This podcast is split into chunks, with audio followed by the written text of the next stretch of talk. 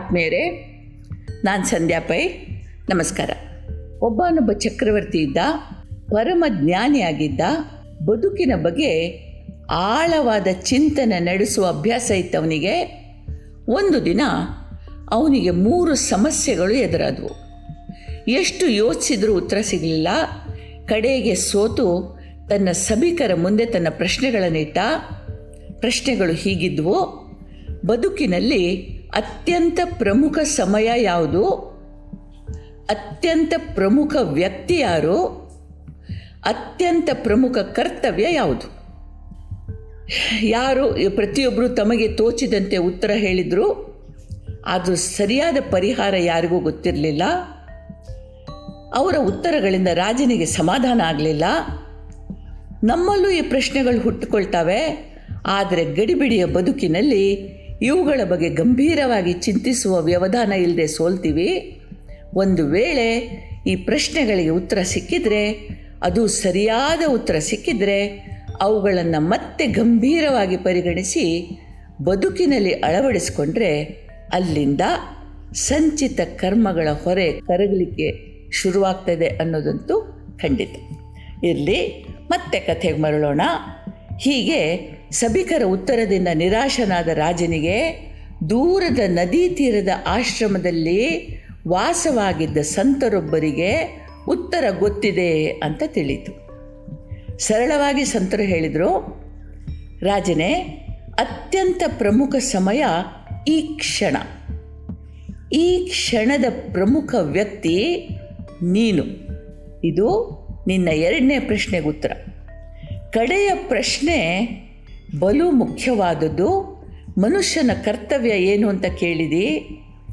ಅವಧಾನ ಯಾ ಶ್ರದ್ಧೆ? ಪ್ರಮುಖ ಕರ್ತವ್ಯ ಅಂತಂದರು. ರಾಜನಿಗೆ ತೃಪ್ತಿ ಆಯಿತು. ಆದರೆ ಅಲ್ಲಿಗೆ ಬಿಡಲಿಲ್ಲ. ಇನ್ನಷ್ಟು ವಿವರವಾಗಿ ತಿಳ್ಕೊಳ್ಬೇಕು ಅನ್ನಿಸ್ತು. ಸಂತರು ವಿವರಿಸಿದರು. ಇದು ರಾಜನಿಗೆ ಮಾತ್ರವಲ್ಲ ನಮಗೆಲ್ಲರಿಗೂ ಅಗತ್ಯವಾಗಿ ಮನನ ಮಾಡಿ ನಿತ್ಯ ಜೀವನದಲ್ಲಿ ಅಳವಡಿಸಿಕೊಳ್ಳಬೇಕಾದ ಅತ್ಯಂತ ಅಮೂಲ್ಯ ತತ್ವ. ಅದು ಹೀಗಿತ್ತು. ಮೊದಲ ಉತ್ತರ ಈ ಕ್ಷಣ. ಈ ಕ್ಷಣ ಜಾರಿ ಹೋದರೆ ನೆನ್ನೆಗೆ ಸೇರಿ ಹೋಯ್ತು. ಮತ್ತೆ ಅದು ಎಂದೂ ಬರೋದಿಲ್ಲ ವಾಪಸ್.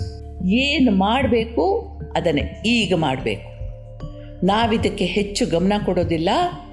ಹಿರಿಯರಿಗೆ ತೋರಿಸಬೇಕಾದ ಗೌರವ, ಕಿರಿಯರ ಪಾಲಿನ ಪ್ರೀತಿ, ಸಮವಯಸ್ಕರಿಗೆ ಅವರ ಹಕ್ಕಾದ ಸ್ನೇಹ, ಎಲ್ಲವನ್ನು ನಾಳೆ ಎಂದಾದರೂ ಸೈ ಅಂತ ಅಂದ್ಕೊಳ್ತೀವಿ. ಅಮ್ಮ, ನಾನು ನಿನ್ನನ್ನು ಪ್ರೀತಿಸ್ತೀನಿ ಅನ್ನೋ ಒಂದು ವಾಕ್ಯದಿಂದ ಜನ್ಮ ನೀಡಿದ ತಾಯಿಯ ಮನಸ್ಸನ್ನು ತಂಪಾಗಿರಿಸಬಹುದು.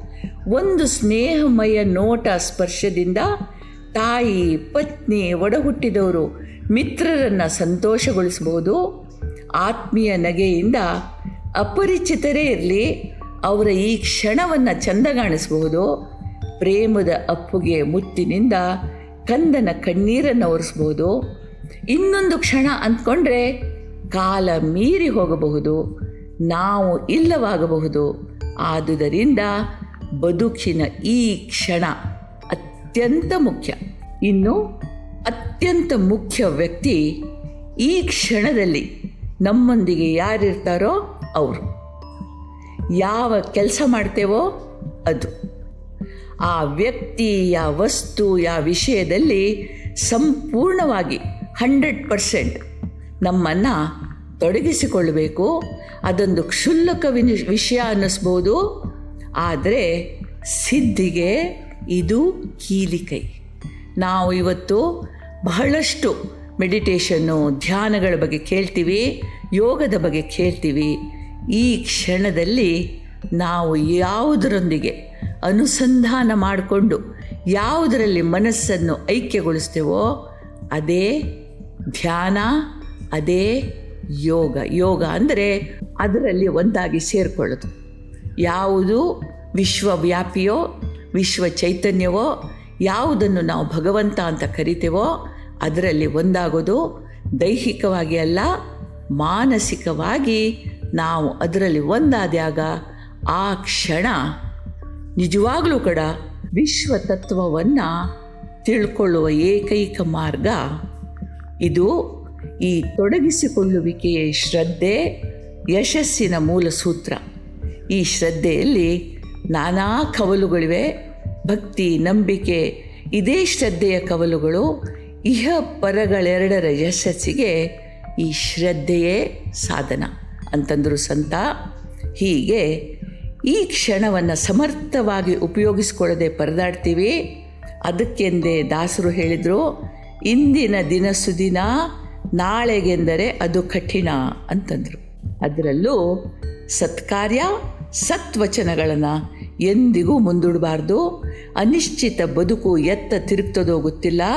ನಮಗಿರುವ ಈ ಕ್ಷಣವನ್ನು, ನಮ್ಮದಾಗಿರುವ ಈ ಕ್ಷಣವನ್ನು ಸಾರ್ಥಕವಾಗಿ ಉಪಯೋಗಿಸಿಕೊಳ್ಳದೆ, ಈ ದೇಹವೆಂಬ ದೇಣಿಗೆ ಇತ್ತ ದೇವನಿಗೆ, ನಾವು ಕೊಡಬಹುದಾದ ದೇಣಿಗೆ, ತೋರಬಹುದಾದ ಕೃತಜ್ಞತೆ, ಭವ ಕಳೆದುಕೊಳ್ಳುವ ಪರಿ ಹೀಗೆ ಬಾಗಲಿ, ಮಾಗಲಿ ಬಾಳು ಅಂತ ಮುನ್ನಡೆಯೋಣ. ನಿಮಗೆಲ್ರಿಗೂ ದೇವರು ಒಳ್ಳೇದು ಮಾಡಲಿ. ಜೈ ಹಿಂದ್.